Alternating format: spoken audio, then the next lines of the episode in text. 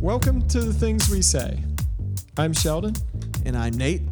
This is a topical podcast where the topics are chosen at random.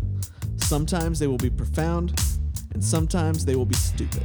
But no matter what, we have a lot to say about them. We are known for the things we do. We become the things we think. We live the things we believe. These are the things we say.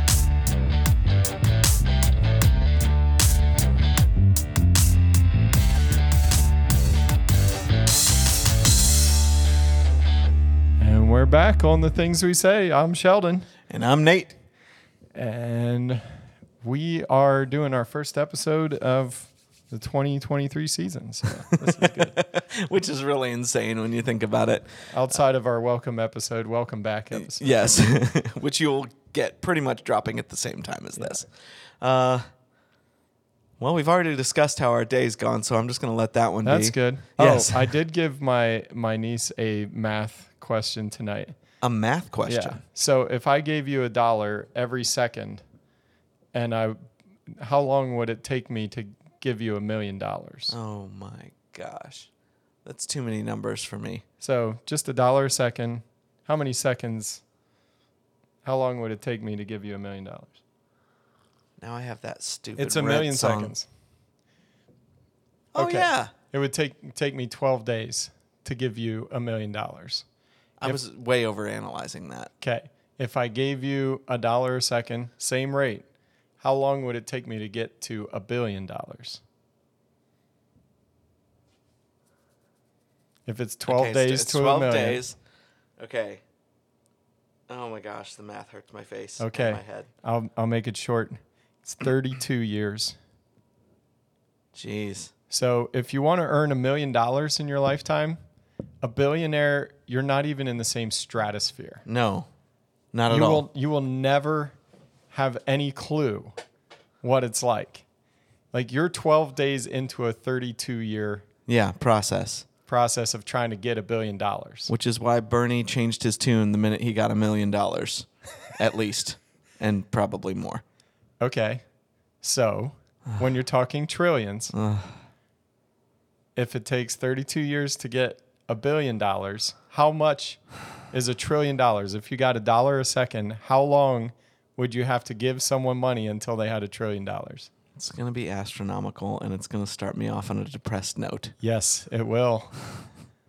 Just tell me. 32,000 years. yeah. Now I'm sad. And if you did that, gave somebody a dollar a second for tur- thir- like I think it's thirty-two thousand six hundred and some odd years. Um, if you did that for thirty-two thousand years, gave somebody a dollar a second, got there, you would have spent one thirty-third of the U.S. national debt. You know, it's funny. I was, I was, I've been look, Yeah, listening back. thirty-one thousand six hundred and eighty-eight years. I've been listening. I've been listening back to some of our old episodes, and I'm seeing the fear tournament ones, which I haven't gotten to, and I still, in the years that have happened since that, I still don't really understand the national debt as a threat Right. because I don't know what happens. Like I don't, I cannot fathom what will what could possibly happen. Right. because we're not looking at like oh this is something that will be the collapse of america. Like no the entire world would have to collapse economically in order for whatever that is to be a problem. I mean i feel it looming over us like a weight above our head. Yeah. but i don't know what happens. Like i don't i, I have no capacity for what that scenario even begins to look like Yeah, so if it's 32,000 years roughly and the US national debt Yeah.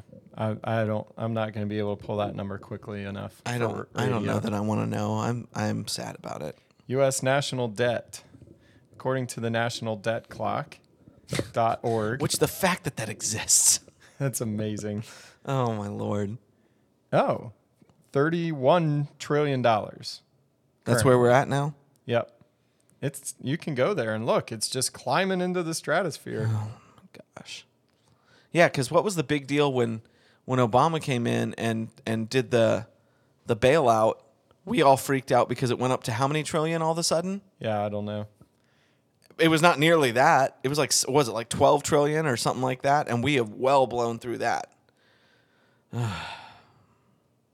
There you go. Well, now I'm happy. Everyone should be happy. Dang it, Things Sheldon. are fine. Everything is Everything's good. fine. Everything's good. Everything's fine. Let's actually talk about something that is good. But that was our did you know for today. That was a little math question. I just love to plant these Easter eggs in high schoolers so that when people say millions, billions, and trillions, they don't think of them as the same thing. yeah. Because I think of anything over a million dollars kind of like a bajillion. Yeah. Yeah. I'm a million. It's, it's just a bajillion dollars. Yeah, it's just yeah, I hear you. Yeah. Which also- which also- helpful to know. Like the richest guy in the world has got like 202 billion dollars. Right.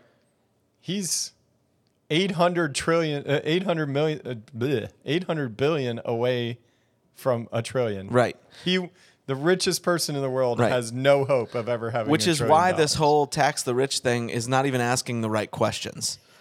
Like it's like all these people who want to argue about income tax brackets. I'm like, no, the question we should be asking is why are we paying income tax at all? Instead, we're bickering about who's paying what percentage. The real question needs to be why are we doing this at all? Our Because budget deficit is 1.4 trillion currently and climbing, according to the U.S. National Debt Clock. And uh, so that means if you just confiscated all of Bezos's and Elon Musk's wealth, you're still not covering the deficit. yeah, Like you just took all their money and now they're penniless and they can't produce anything.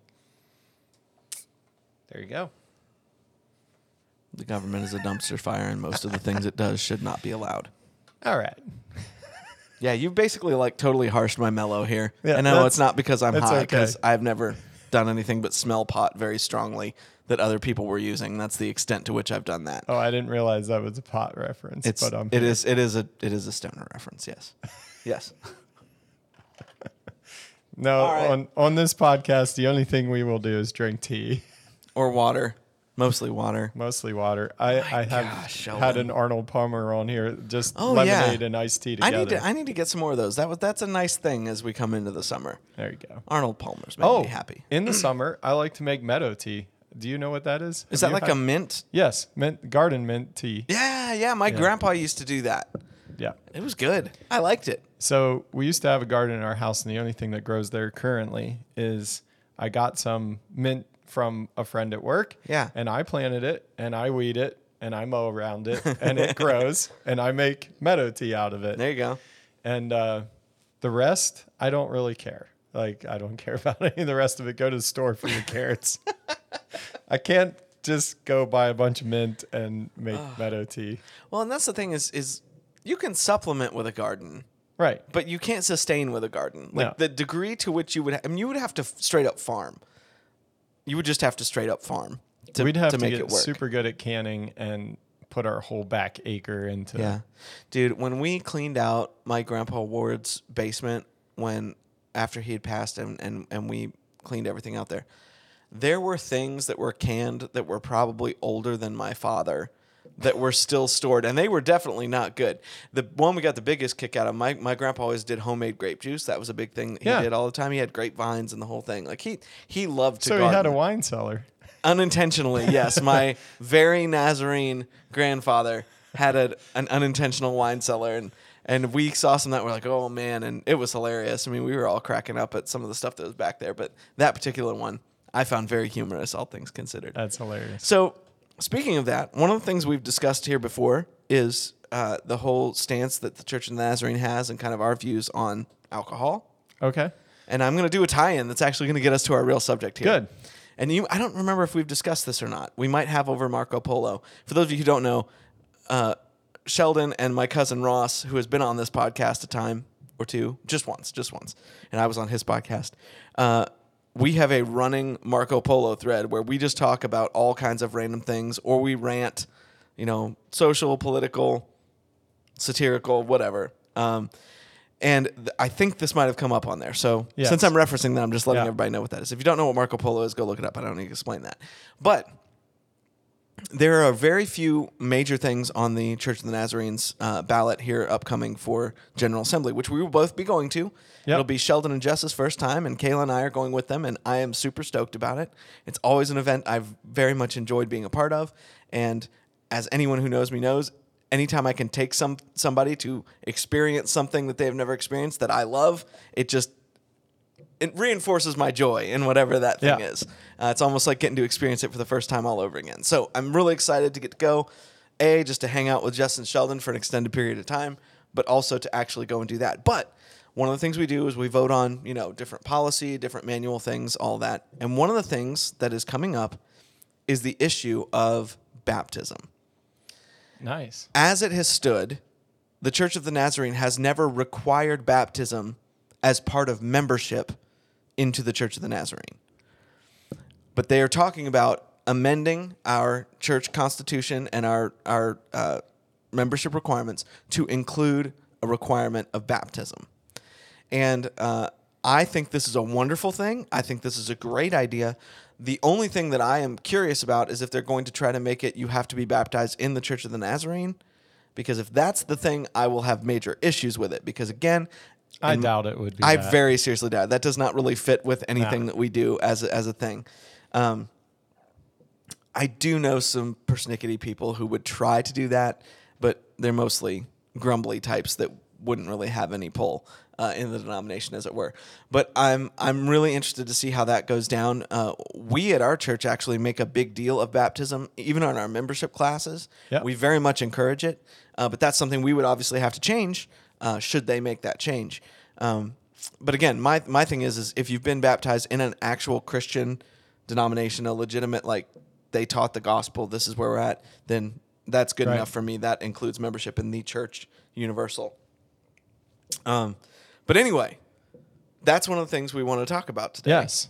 We Uh, wanted to discuss baptism just a little bit. And one of my favorite thing, things about the church that we attend, when the church I grew up in, baptism was a solemn ceremony. Yes. It was. it which was- has its own merits. Yeah. It was undertaken very seriously and kind of, you know, you would sing songs leading up to it, but the Right. whole proceeding itself was, you know, rather, uh, I don't know Funeral esque. yeah, it, it, the, it was more solemn than Yeah. and so like in the in our church we celebrate it like we hoop and holler, the Yeah. music's going, things are upbeat and happening. People find it hard to stay in their seats, but Yeah. they sit down mainly so that other people can see Right. what's happening up there. Give some people the um, option to take some pictures and the cameras yeah, to like get good people angles. gather around the tank and Yeah. get all excited about it, and it is like a giant party. Yeah. and it's kind of like what I would expect is happening in heaven. Right. You know, when somebody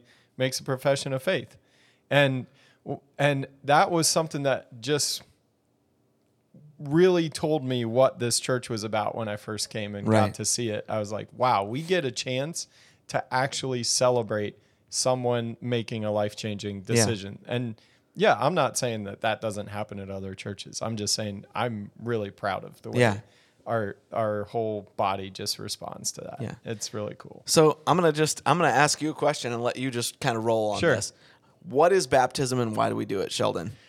So I I am convinced now more than ever that baptism is spiritual warfare. Mm-hmm. And it is a declaration not only to those living and in the room, but to yourself and before God and to the spirit world that I have chosen sides. Yeah. I have decided I it is baptism to me is more about allegiance and association with the body of Christ and saying, "Look, everyone, this is my team, and I'm declaring it this way because this is what Jesus does. Yeah. Jesus does it this way. He this is what he's asked the church to do, and this is my team."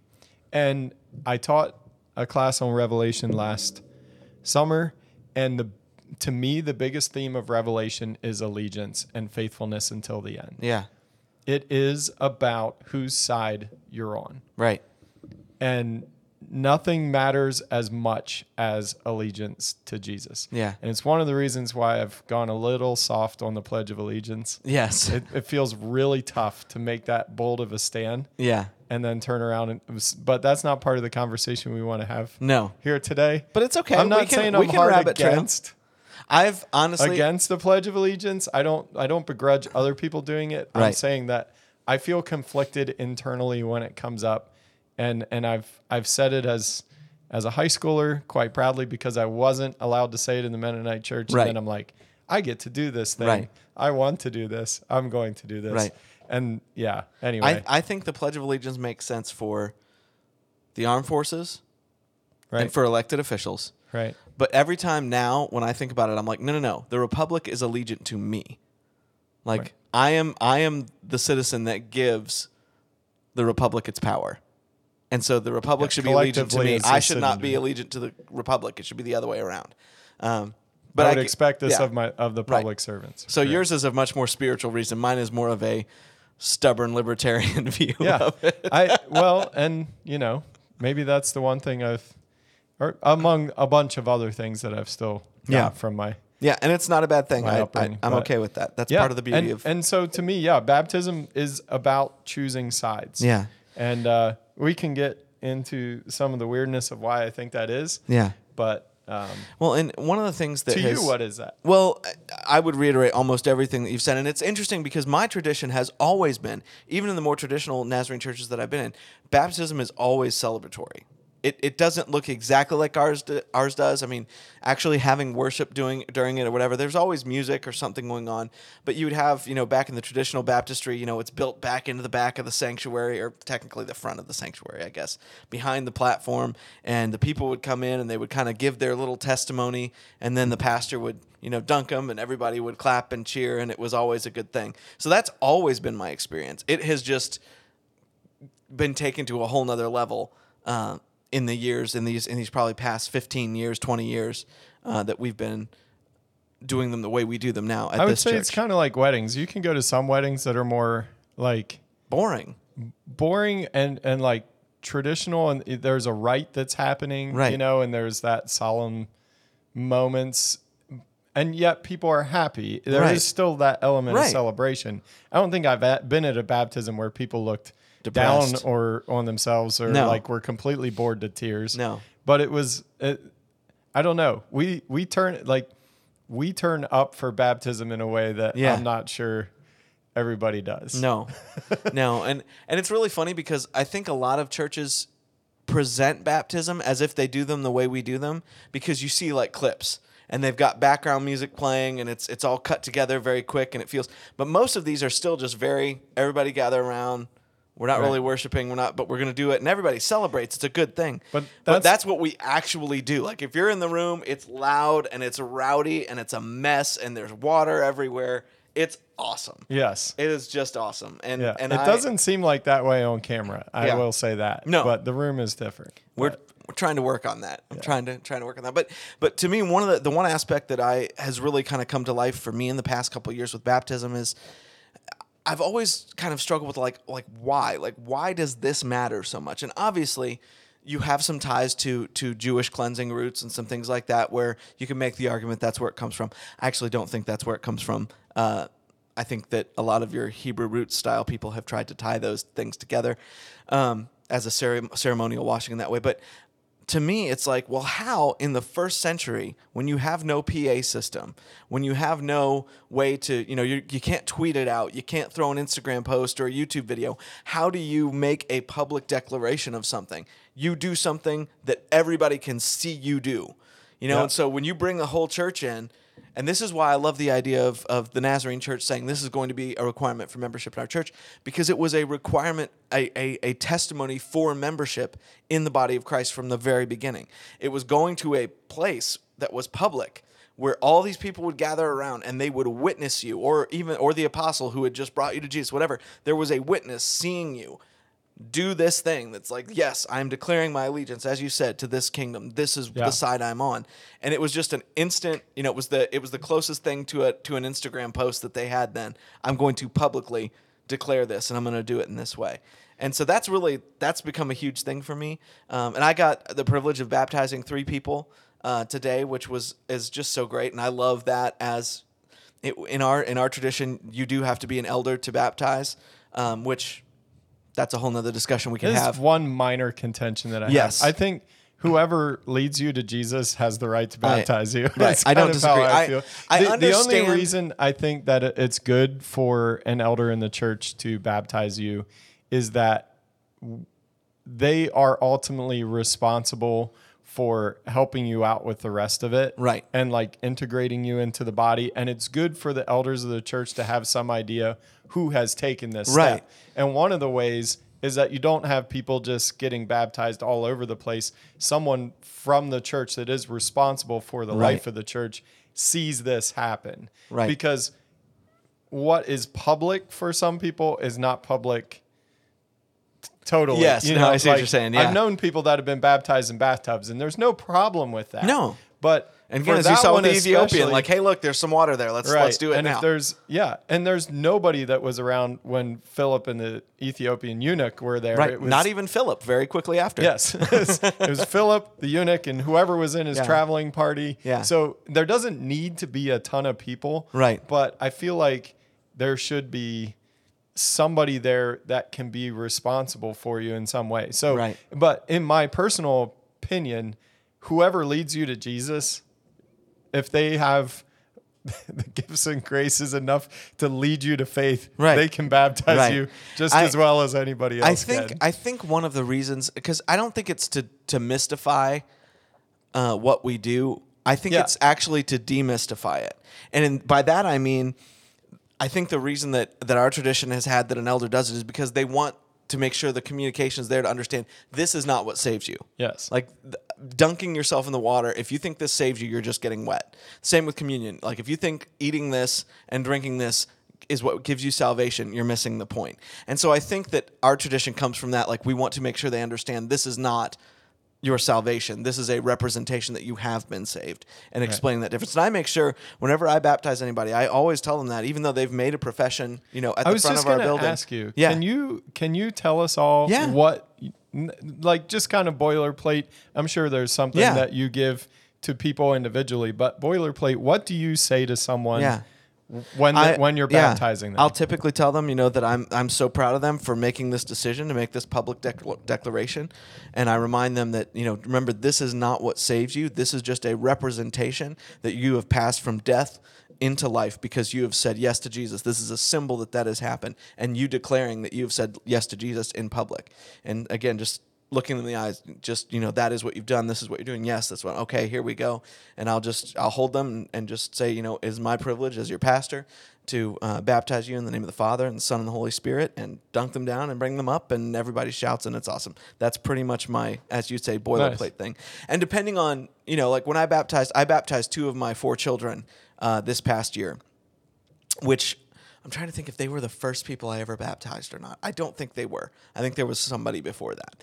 But um, for them, it was a little different because they're my kids. So I, I know them much Right. more personally. I understand how they came to this decision, what the process was for them. So there was a little more, you know, I take a little more indulgence with people that I'm very, very close to or people that I've walked through in a particular season or particular time. Um, but that's basically, I always make sure Yeah. to communicate those things because, again, that's the point. Like, I want you to understand this is a symbol of what has already happened internally. Right. This is not going to save you. This is affirmation of what has happened. Right. Um, and so that's that's typically what I would what I would say in that situation. So, which ha- what what's your experience been with with baptizing others? Like, has, is that something you've ever Uh, done? I helped baptize Rylan. Yeah. So which he's I love my that. son. That I love cool. that. I think that if I were to baptize more often, if it was family, like I would probably. I've seen some people where they would do the head of the house, whether that's if it's a single mom or or maybe the mom is the only one that's saved and dad's still not yet, but whoever whoever the spiritual head is, because again, let me let me make this very clear. You being male does not automatically make you the spiritual head of the home. so there's not a male and female Holy Spirit. Wow, No, if you are not following, if you are not following God, if you are not following Jesus, no.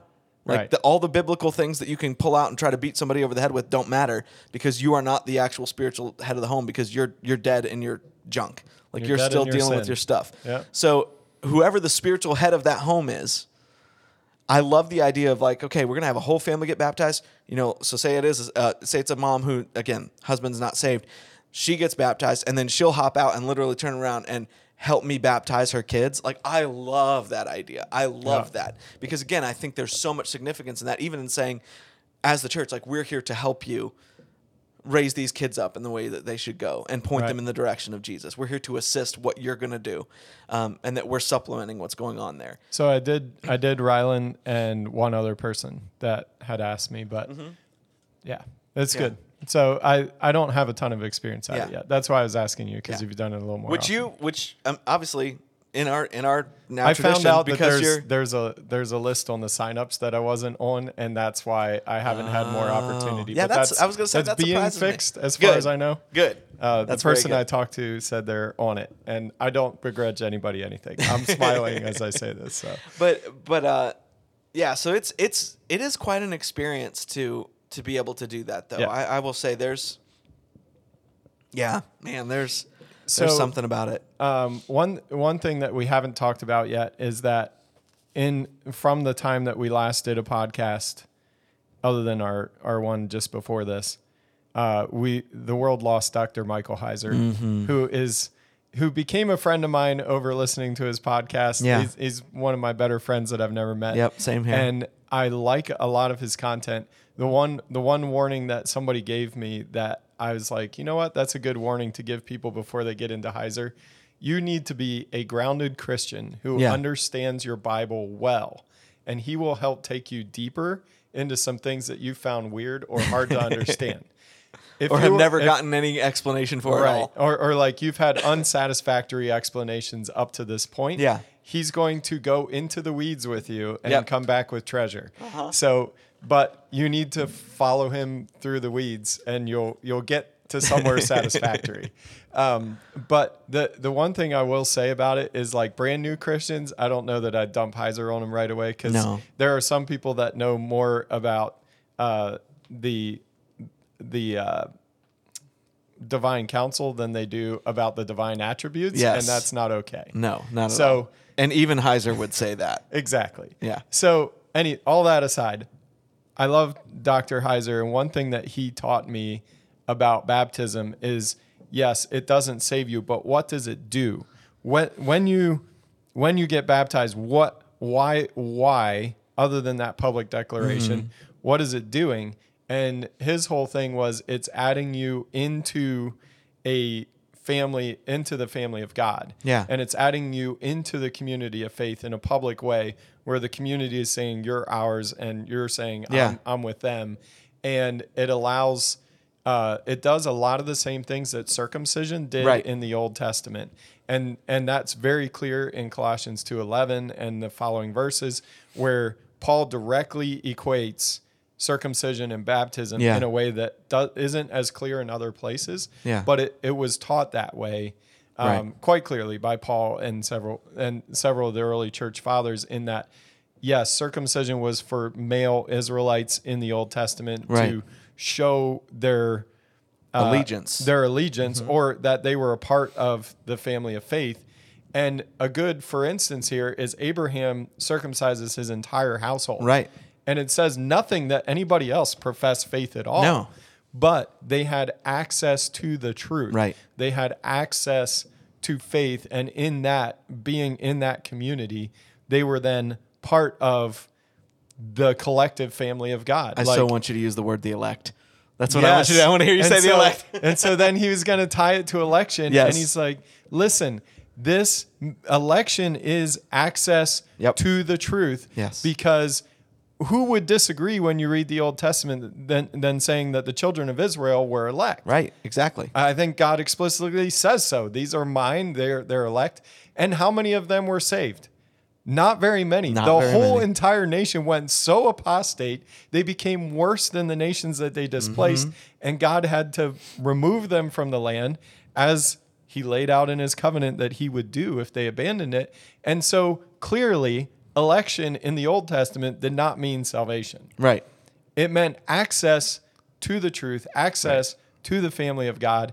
And when you received that, you got circumcised. And then the the outward expression of that for Jewish women was being married to a Right. Jewish man, Right. and that kind of thing, and like the way you became Jewish through your mother or through your father, all of that, Right. That was all part of it, Right. Okay, so you get to the New Testament, and Paul is saying, in a lot of ways, you can't say much about baptism that we didn't say about circumcision. Right.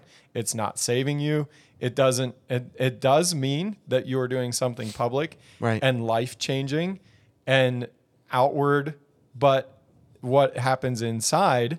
This is still just flesh. It is Right. just your flesh getting wet. Right. It is just your flesh being cut away. Right. It if if there is no inward change Right.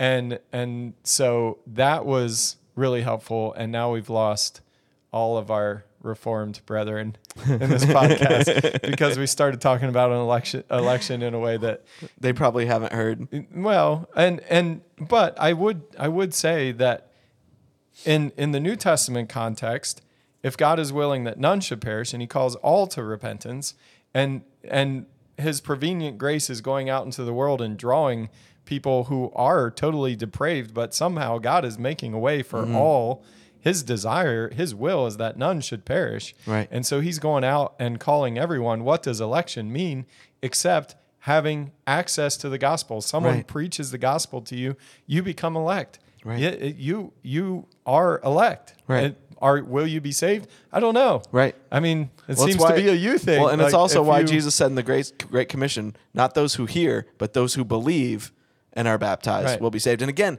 the baptized is not a requirement of salvation, but it was showing that you had entered into kingdom life. it presents you with a choice Yes. and yeah i'm not saying that you save yourself No. in, in No, no. no way Faith faith is not a work.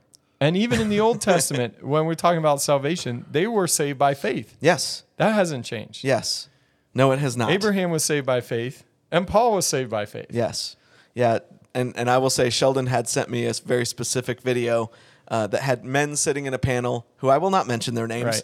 but they were asked the question, how are how were people in the Old Testament saved? And they didn't know what to say. And these are heavy hitters Right. in in the church world. Um, a specific subset of the church world, but they had nothing to say.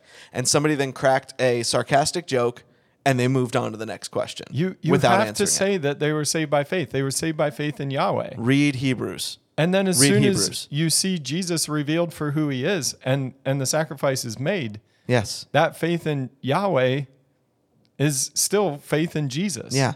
And who he was revealed to be. Yeah. Even that Old Testament faith. Yeah. And then you get verses that say, you know, Jesus was the Lamb of God who was crucified from the foundation of the world. Jesus' act on the cross, it, it, it was once for all time. Yeah. It reached back, it reached forward, it reached to every side, it did all the things. Either it's good for it all or it It wasn't. wasn't good for anything. That's right. And so again, baptism is a celebration of all of this. It is a Right. celebration and a symbol of what has been done. Um, and again, this is this is our tradition, our view of it. But I would say that it has really solid biblical uh, roots. We're not just you know grasping at straws or trying to minimalize it.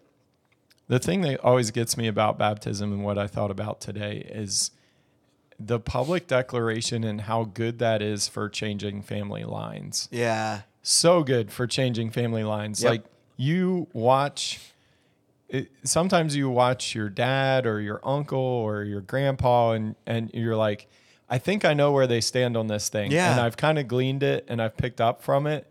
It's nice to see it Yeah. publicly and Yep. say, Nah, this is this is me and this is what I've chosen. And there was a couple dads today, a couple moms, and it's just like so good for those kids to see Yeah. that. And I I was one of the things that I was thinking in my mind is about testimonies and there are a number of people that were baptized today that I'm like this gets written in stone Yeah. in their testimony. I once was, I am no longer. And this right here is the public date that you can put right on that in Right. that as like a signpost in that testimony. Yeah. But even more so, if you're a kid and you're seeing this happen for your parents, your testimony then is I'm I'm of a new generation. Right. I don't own all the curses or the bad things that happened before in my generational line. I'm the first of my kind. Yeah. And New my creation, testimony, all things new. my testimony is new life from the jump Yeah.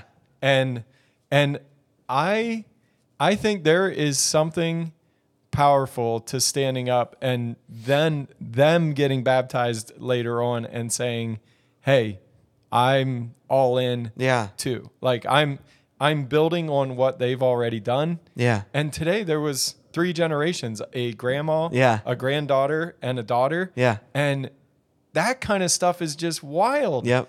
like you have to you have to say clearly clearly this these children are coming up under something incredibly Yep. special and and we always want something better for our children than what we had Yeah. and i feel like in a lot of ways i'm standing on the shoulders of a lot of things that were laid down for me really really well Right.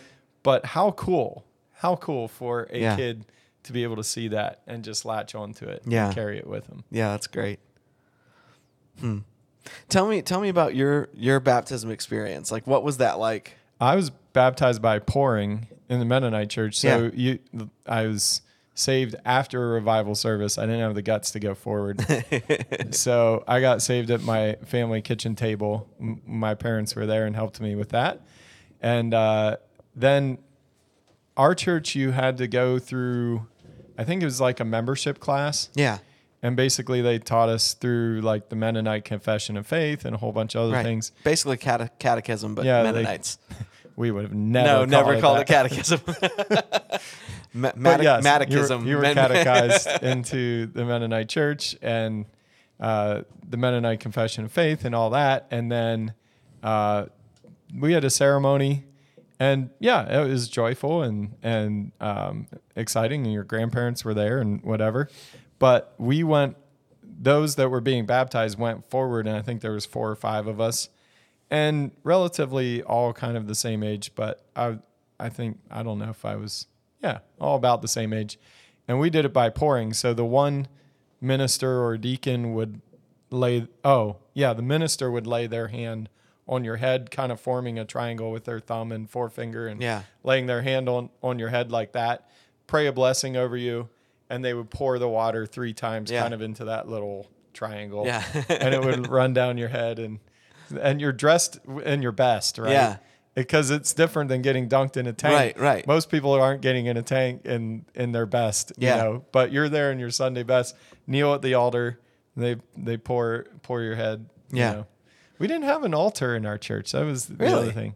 Uh, there was a front, like the front of the church, but we didn't have altars. Yeah, nothing that could be misconstrued as as uh yeah, overly symbolic Yeah, or I don't know. Catholic in any way probably. Yeah, I don't know what that would be about. I, I mean, we have sturdy altars at the church Yeah. we go to. Yeah. now. Have you But- have you ever been to an actual Catholic service or ceremony, Catholic mass? I've been to a Catholic wedding. I think That's not the same. I mean, technically it is the same from their Yeah. perspective, but it's not. I would be very interested, and I have another side thing that we'll go to, but we should do that sometime. One of these That'd be times we should go to St. Mary's and and uh, be being around for one of their masses. It's it's it's interesting. It's That'd a very good. interesting experience. Um, during Holy Week they hold several of them, so we could go. Yeah, that's right. Midweek there. that's right. or something. That's right. Uh, so was that the only time you've been baptized, or were you baptized? Yeah. No, I was again? only baptized once. I don't really feel the need to do it again. Yeah. I mean, it, it is nice to know that in the Nazarene Church we do baptism by sprinkling, immersion, Yeah. or pouring, and uh, like, yeah, our church, our main mode is yeah. immersion, which is really interesting because I had I, I was going to have my first opportunity to uh, use an alternate alternative method because we had a lady who just was really uncomfortable with the idea of being dunked into Yes. into a tank of water, which again, not a big deal because it's not the mode that saves you and it's not baptism that saves you so it's okay. You know we can we can come up with what we can come up with. So i had planned to do the pouring you know the three time pouring just take cup it Yeah. in my hand and just you know pour over. But she at the last was like no. She's like the lord's just done, done so much for me like i need to do this like full out do this. i'm like great we'll do it. But if you change your mind at the last second i'm ready so it's okay. Um, but so she ended up doing that but i've i've been one that's i'm i'm kind of interested to explore some of those other options because Yeah. i've never seen it done So pouring, you you would use it like the deacon would pour Yeah. out of the pitcher on, and as he was, yeah you know, in the name Yeah. of the Father, Son, Holy Spirit, it's Right. the same thing, Right. But it, it had a form to it. Yeah. Yeah, Yeah. and, and sprinkling is typically exactly what it sounds like. You literally just fling a little bit of water or put a little droplet on somebody's forehead. But again, we would we So- would say all of these methods are are valid. Yeah, I've never seen sprinkling done. Although I do remember at our church we baptized somebody that was in a wheelchair, Yeah. and we did that by pouring. Yeah. I believe. Yeah, I've only seen I've only seen sprinkling uh, when when somebody was in a state, uh, say in a hospital or uh, like there was there was one particular instance where um, I think somebody went into they weren't really in a coma, but they'd gone nonverbal, but they had expressed before, you know, yes, I'm affirming my faith. I would love to be baptized, but then they just they transitioned. You know, they were Right. heading very quickly towards death, and so it was just it was done while they were in their hospital bed. I didn't witness that, but I know of that Yes. particular situation. Um, so yeah, I, I'll, I'll be interested. And I'm one that I'm I'm even willing to do infant baptism. I'm I'm okay with that, and our Yeah. tradition allows for that.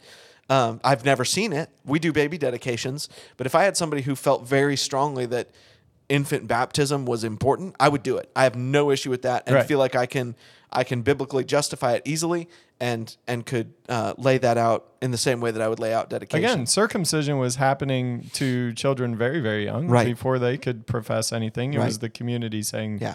"This is one of ours," and it didn't save you. Right. It's still not about saving you, but Right. it is about the community saying, "This one will will receive the gospel in a Right. real way." Right. We're taking on the responsibility of bringing them up in the fear and the admonition of the Lord. and they will eventually have a time where they have to affirm that belief and themselves. in the Nazarene church, we get the beauty of teaching on prevenient grace during Yes. an infant baptism and saying how we believe that God's grace goes ahead, prepares the way for all to come to salvation. Mm-hmm. Yeah. That yes, on the one the one thing we uh, on several things. I mean, because we're Wesleyan, there's several things that we agree with Calvin on. Right. And that is, one of them is the total depravity of man. We don't Right. find God on our own. We don't wander around the universe and somehow come up with salvation and oh, this is a good idea. No, uh, every one of us can look back in our lives and say, the Holy Spirit initiated this. He started drawing me a long time ago. Yeah. He's been working in my life.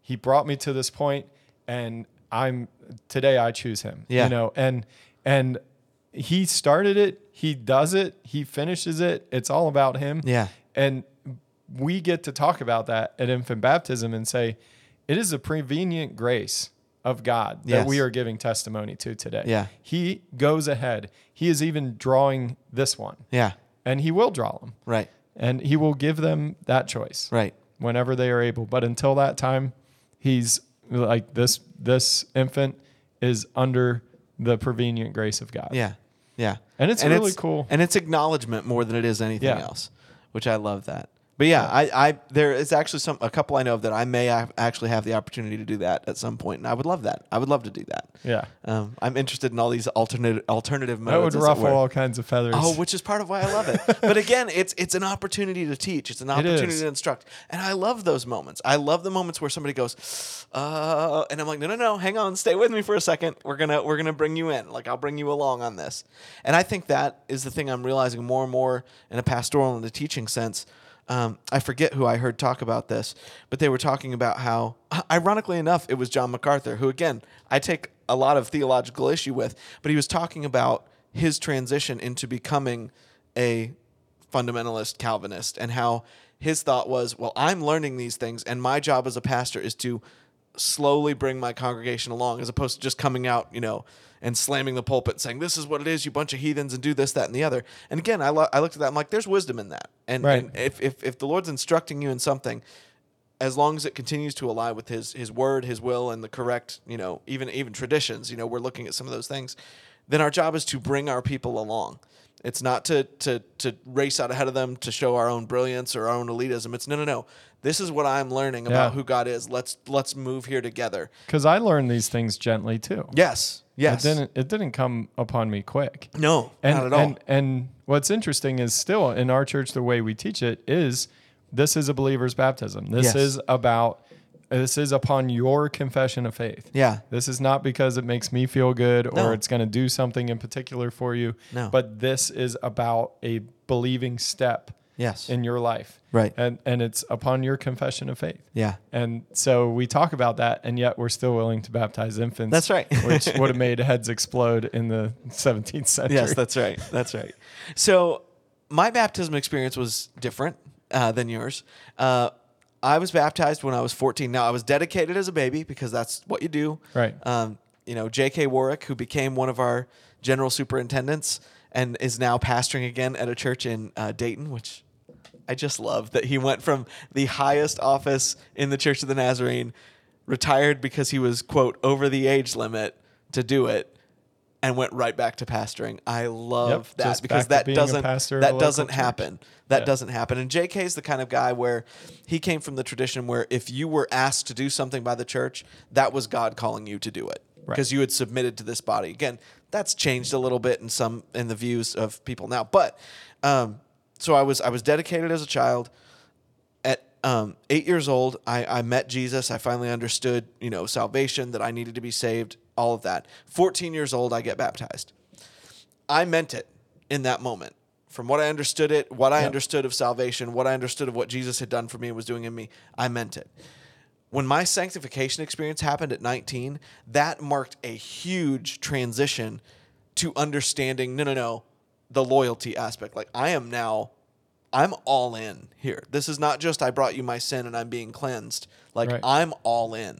And so I'll never forget, I was, I was playing bass that night. Uh, we had a baptism service. I was 19, and it was just like they. One of the things that we all, we've almost always said, and I think we actually didn't say it today. Maybe they did, but we always say, you know, if you're just feeling like you want to get baptized and you're not on the list today, come ahead. Well, we've got towels and things we can, you know, let you do that and, and be a part. And I was literally the last person. I I I walked off stage after it was all done. I was like, hey, I'm going in too. And I have a picture of this in my office and my dad baptizing me for the second time, but he knew too what had happened in my life in those Right. weeks leading up to that and what had transitioned.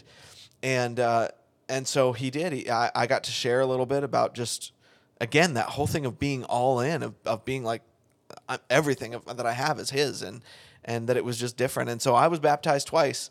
Um, and some people would look at that as heresy or that that was a problem. It's like, no, no, no, you just affirmed. Like, no, I knew without a shadow of a doubt, like I needed to be baptized again. I needed to attest to what God had just done in my life. And it was my own understanding that hadn't gotten there before. Right. It wasn't that it negated the first one. It was that all of a sudden I really understood what I was doing Right. and so I, I wanted to I wanted to affirm that again, and uh, that was my first baptism was not emotional uh, at all. It was just yes, this is what you do, and, and I felt solid in that. Um, but that one was just again, you can see me just bawling coming out of the water in my you know very thin Goodwill button down shirt that you know Right. got all soaked and stuck to me, and my my carpenter jeans because that was the thing back then. Um, but that was a that was a turning point moment for me and i wanted to attest to that turning point moment Yeah. so it was uh, two times for me and again if i ever go to the holy land i will be baptized in the jordan river like that is just one of those things where it's like there's just i want like this is where jesus got baptized i want to connect back to that i think that's part of that great cloud of witnesses aspect like yes i want to i want to participate in in what happened there um, I've already I decided that when I was a really small kid, even like, oh, I would love to get baptized in the Holy Land if that ever became a thing, and I would do it. I would Right. do it without question. Um, so It's mine like, again was oh very wait, different. this this guy might be too allegiant to Jesus. This is a problem. like Yeah. he said it a couple times now. oh my be goodness. careful you don't say it too much. so one of the things that that came up today, uh, which I forget, have have both of your kids been baptized? yeah. Okay, I couldn't remember. I felt like I remembered that they had, but I, I Yeah. obviously I know Ryland did because you Yeah. you talked about that.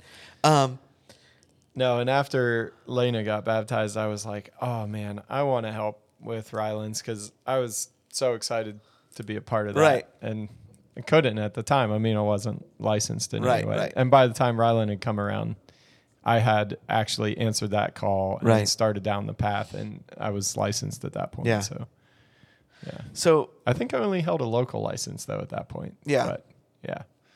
yeah. Either way. So one of the things that came up today was the the issue of the age of accountability. Yeah. So my two kids were baptized. Strong was seven, Yeah. and Aowen was five when they got baptized. There are some who would have a problem with the fact that they weren't 12 or whatever the Right. magical number that you think is the age of accountability, which again, that is not actually in the Bible. That term is something we've used to describe someone's understanding of the gospel and someone's accountability for their own personal sin. Um, it's a good term. I mean, it makes sense uh, in some sense, but I also think it's been somewhat abused. So, what are your thoughts on the whole thing of the age of accountability, Oh man. and what does that mean? Um. So,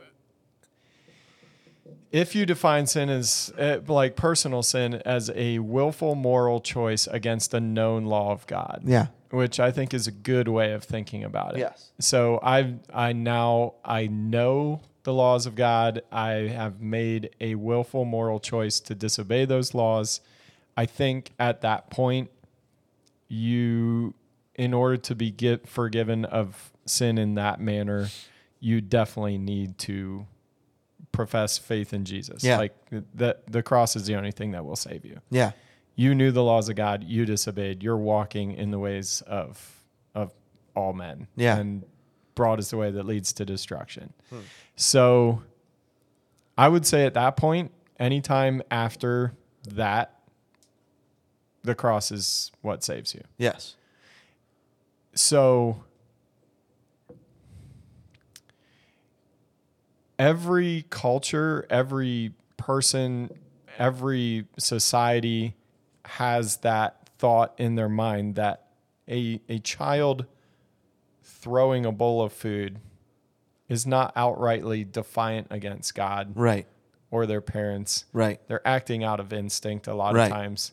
And it's like, okay, what do you want? Yes, we're going to discipline for it, we're going to train for it. But at what point are they making a moral choice against a known law of God? Yeah. You know, those types of things. That is super murky and it's different for everyone. But I think as soon as you are aware of your sinfulness Mm. and your need for a savior and you're presented with that choice, that's the moment in which you can be saved. And I would say that you're accountable for the choice you make there. Right. Yes, you're accountable you're you're accountable for the first choice, I guess is what I'm saying. Yeah. Is when you've made that choice to sin, you become accountable. Yeah. Yeah. That's honestly I think I think your theology regarding sin has a lot to do with what you will say about Right. the age of accountability. Right. And so for me, yes, there is original sin, which means I am naturally not bent towards the things of God. That's my Right. idea of of the total depravity of man. I will go astray Yeah. on my own. I don't need help to get there. Right. I'm just bent away from the things of God. I don't naturally choose him. But the Holy Spirit's at work in my life and when I become aware of the personal sin that I've committed, not that original sin that bent away that is just part of culture, but what I I personally have done. and Yeah. Become aware of that. That's when you're accountable. Yeah. To me. And and you know, and I Like- one of the things one of the things that was big for us, you know, I should say, in my opinion, you're accountable to right, God, not right, to me. Right, of course. I know, I know what you meant. I knew what you meant. And you all give him some grace because you actually know what he meant too. Um, one of the things that was really important important for us with our kids um, is that they could articulate what what it actually meant Yeah. without us coaching. Like you know, asking our kids, well, what does that mean, and what does that mean for you, and what does that what does that say that you're going to do this? And and Strong and Winnie were both very clear about that and very adamant about that, especially Winnie. Uh, you know that that was and and I wouldn't say that. You know they, our kids didn't have that. Well, I want to ask Jesus into my heart moment like that yeah. they they just affirm like yes we believe like we believe this like we believe that you know that jesus died and that he rose again and that this is how we're saved and that like they could articulate that and again that's mostly been because they've been exposed to it in school they've been exposed to it in the church they've been exposed to it in kids church they've been exposed to it in their home they've seen it Yeah, nothing out. requires that you live a life of total sin for 30 years No. before you come to faith. No. It's being planted in good soil. Yeah. And And, so they're they- affirming it for themselves. Yeah, and they were both very clear. Like, this is why I want to do it, and this is what I'm going to do. So, like, you know what? I'm not going to tell you no if you if you understand what you're doing. And again, it is a five year old's understanding of it, but it is an absolute understanding. So Elena was also baptized young, and I, I know it's not my story, but I'll tell I'll tell hers anyway. she she claims, and I kind of asked my wife at the time, I was like, is this real? Because she claims that driving in the back of the car home from church, she accepted Jesus into her heart just in the back Yeah. of the car, looking out at the stars. And she made that choice in, in her booster seat or whatever. And she told us about it. And I kind of was like, ah, is this, is Yeah. this like the real thing? Like, I, I don't think you have to say a magic prayer or say these Right. particular words in this order. There's nothing like that that saves you. And I just didn't know what to make of it. Right. However, I will say this she was our toughest of the two to Mm-hmm. discipline, outwardly defiant and just sticking to her guns, would not relinquish being right, being Right. justified in everything that she did. And I, I understood this because that was me. I Yeah. got it. I understood, but it was extremely difficult to parent. Yeah. Extremely difficult. And she did not have a teachable spirit, was bent on Yeah. what she wanted. And legitimately, after that point, she had a teachable spirit. Yeah. It's not that she didn't mess up or Right. that she wasn't still angry about some things and we didn't have our knockdowns and drags out, but her heart behind all of it was different.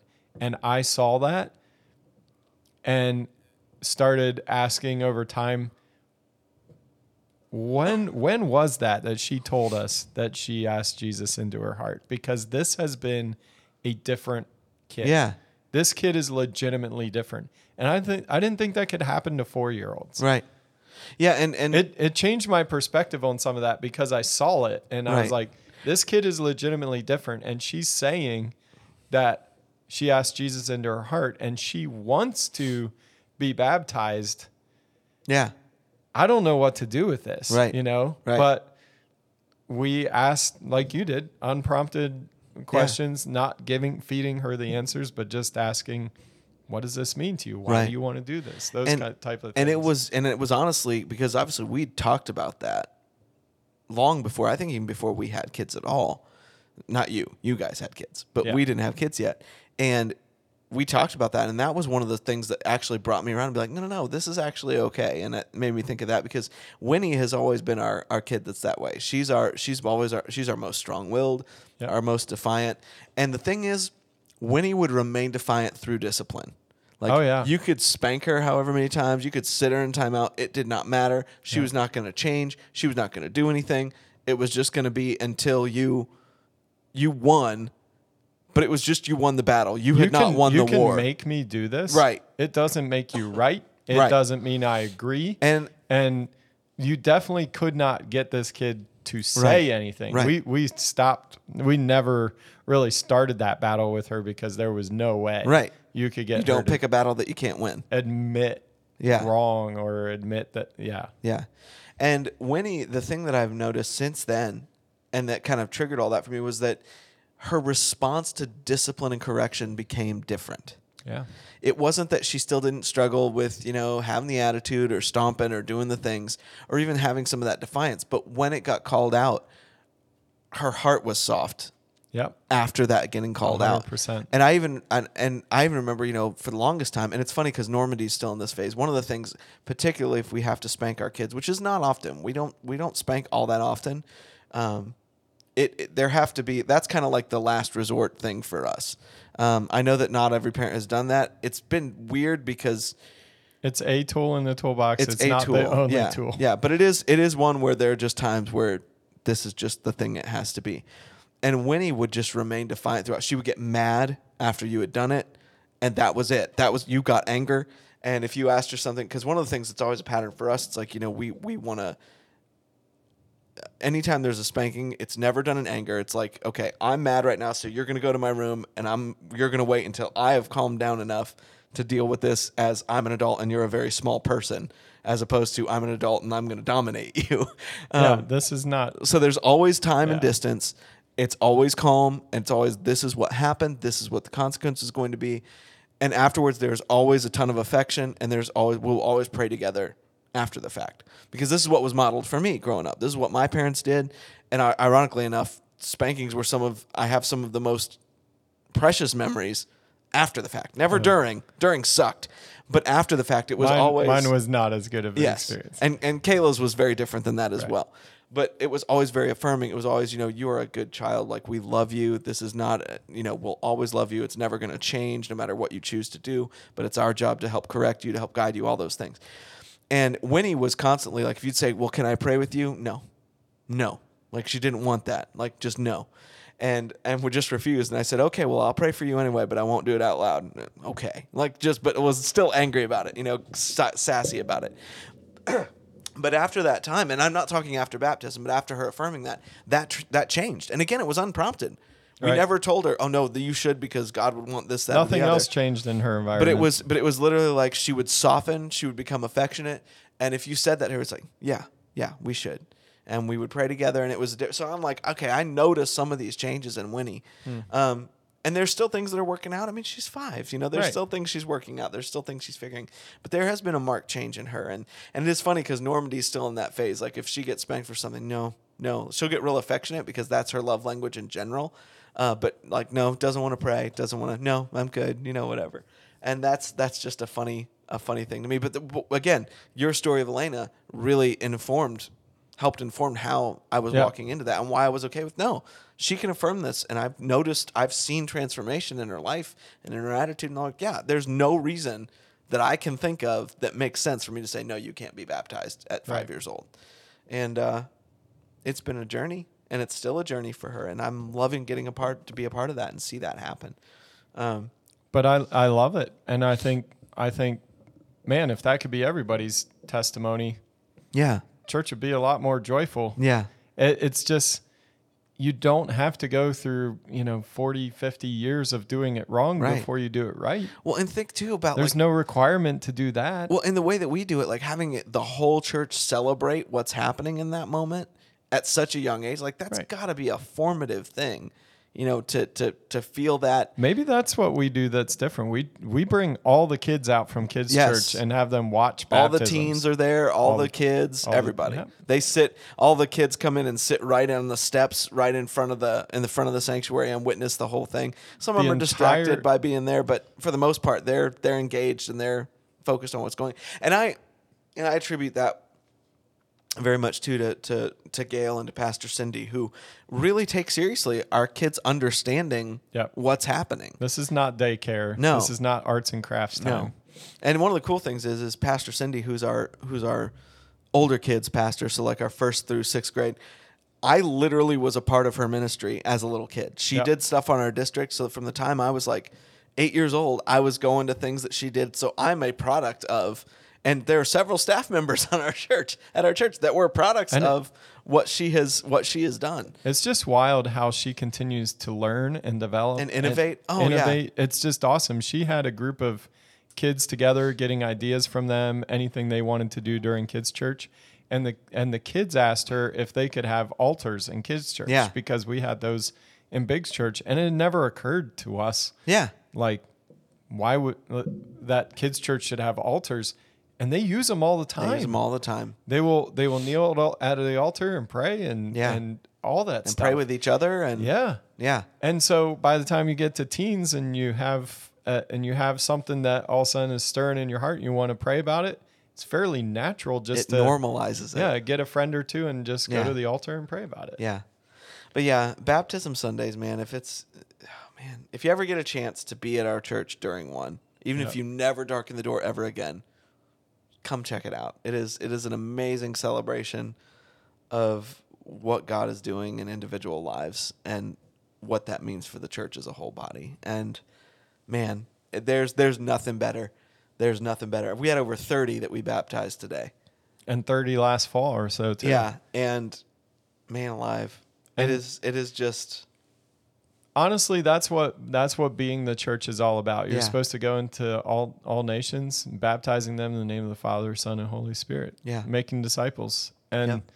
yeah after baptism your job is making disciples that's right. um, and i'm i'm always excited about that process but if you don't if you're not celebrating baptisms what are you doing Right. if you've been in a church that hasn't baptized people in a long long time Yeah. let- let's go Yes. it's about time Yes. Maybe Yeah. you need to get baptized. That's right. Maybe.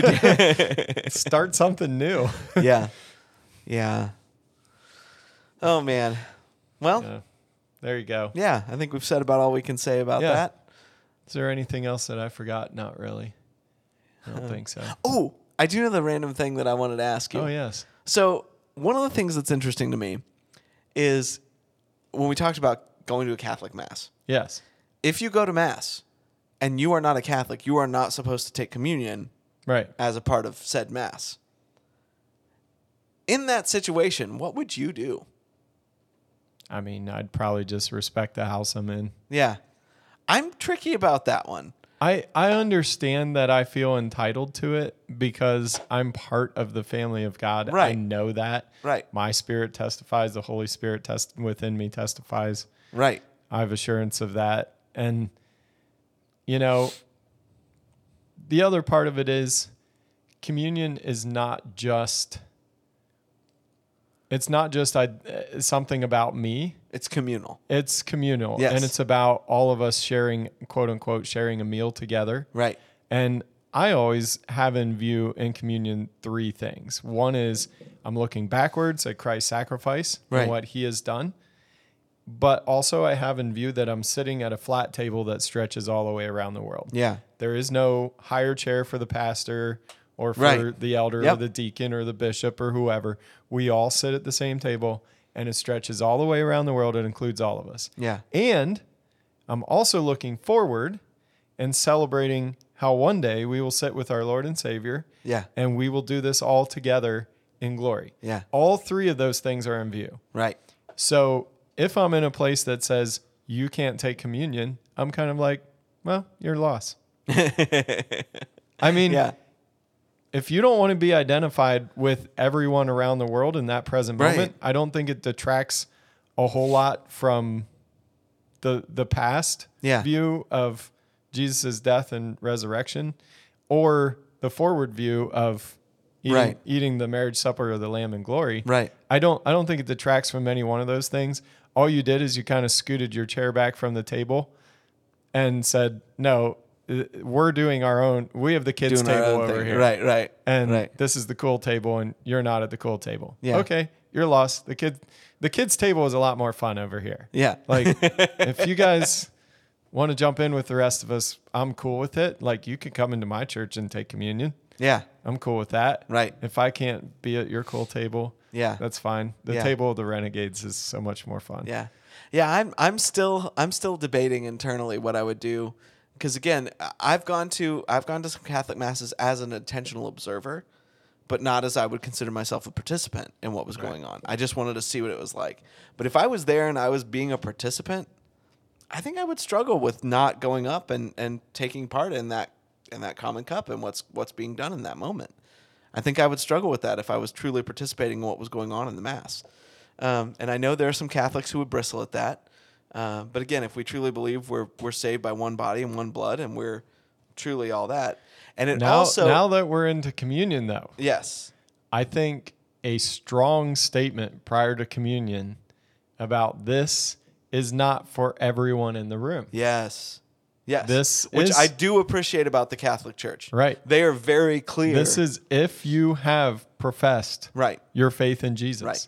To my mind, they just make the wrong delineation because being Catholic to them is the Catholic Church is the church, Right. and everything else they would consider us in fellowship in the sense that they would they would not necessarily say that we're not saved, but they would say, yeah, but you've you've gone into this thing that is not what Jesus initiated and ordained. You've you've Yeah. it's not apostate and it's funny and the reason i got squarely on this was was seeing understanding the way that they view uh, the catholic church views the eastern orthodox church they they they they view it as a much stronger kinship Right. uh, then they would include them in you're still a part of the church that jesus initiated even though they had their schism so Um, they would be served Catholic Mass? i don't know i don't know about interesting. i don't know about the, the uh, communion during mass Somebody I'm sure can correct us yes on that. yes i've done some some lighter reading but anyway But that's, there, that's but a whole nother I thing, think was as curious. pastors, there's a there is a caution that you should give Yes. before communion to taking this. If you are not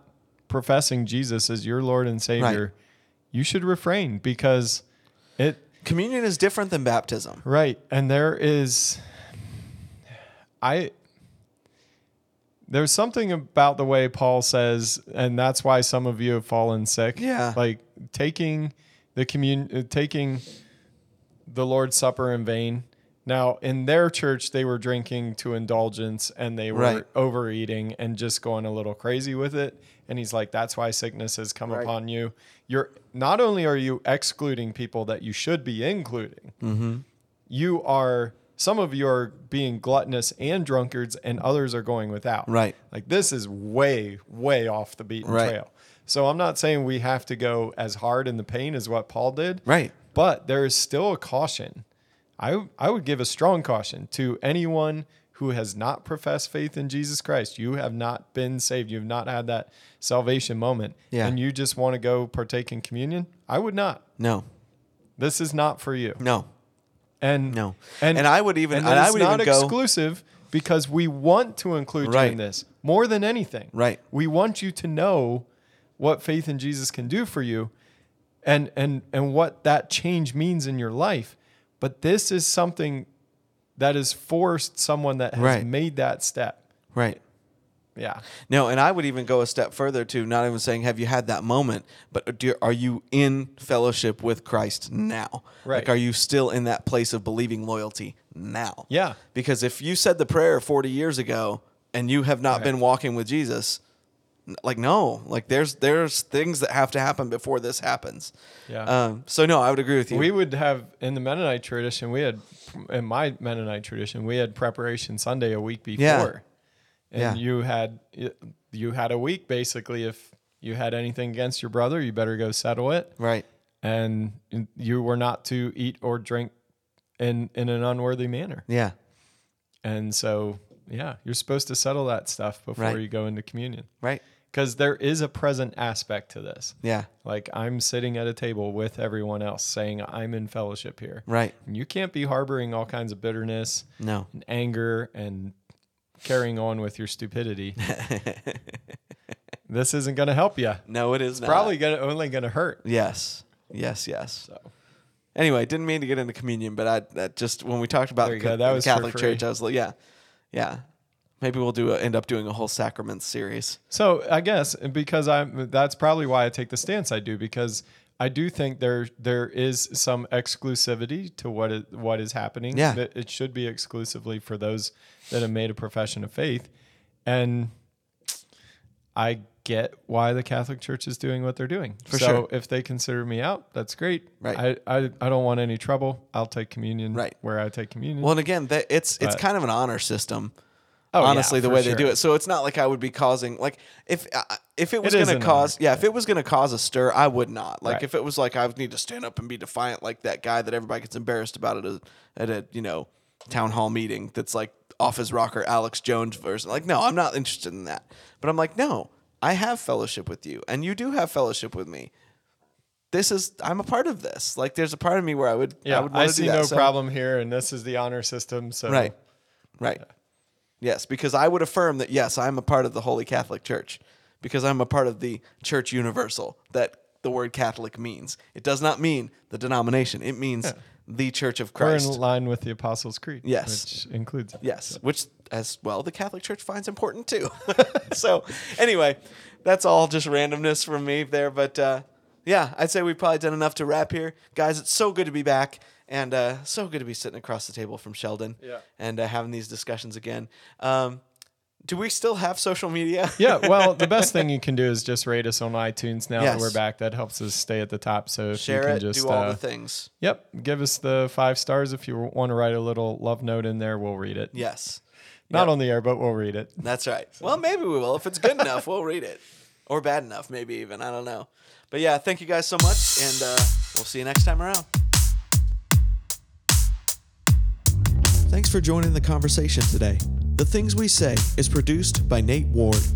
Technical direction is provided by Sheldon Stauffer. You can subscribe to The Things We Say on SoundCloud and iTunes. Don't forget to like us on Facebook at The Things We Say Podcast to keep the conversation going. This has been The Things We Say. See you next time.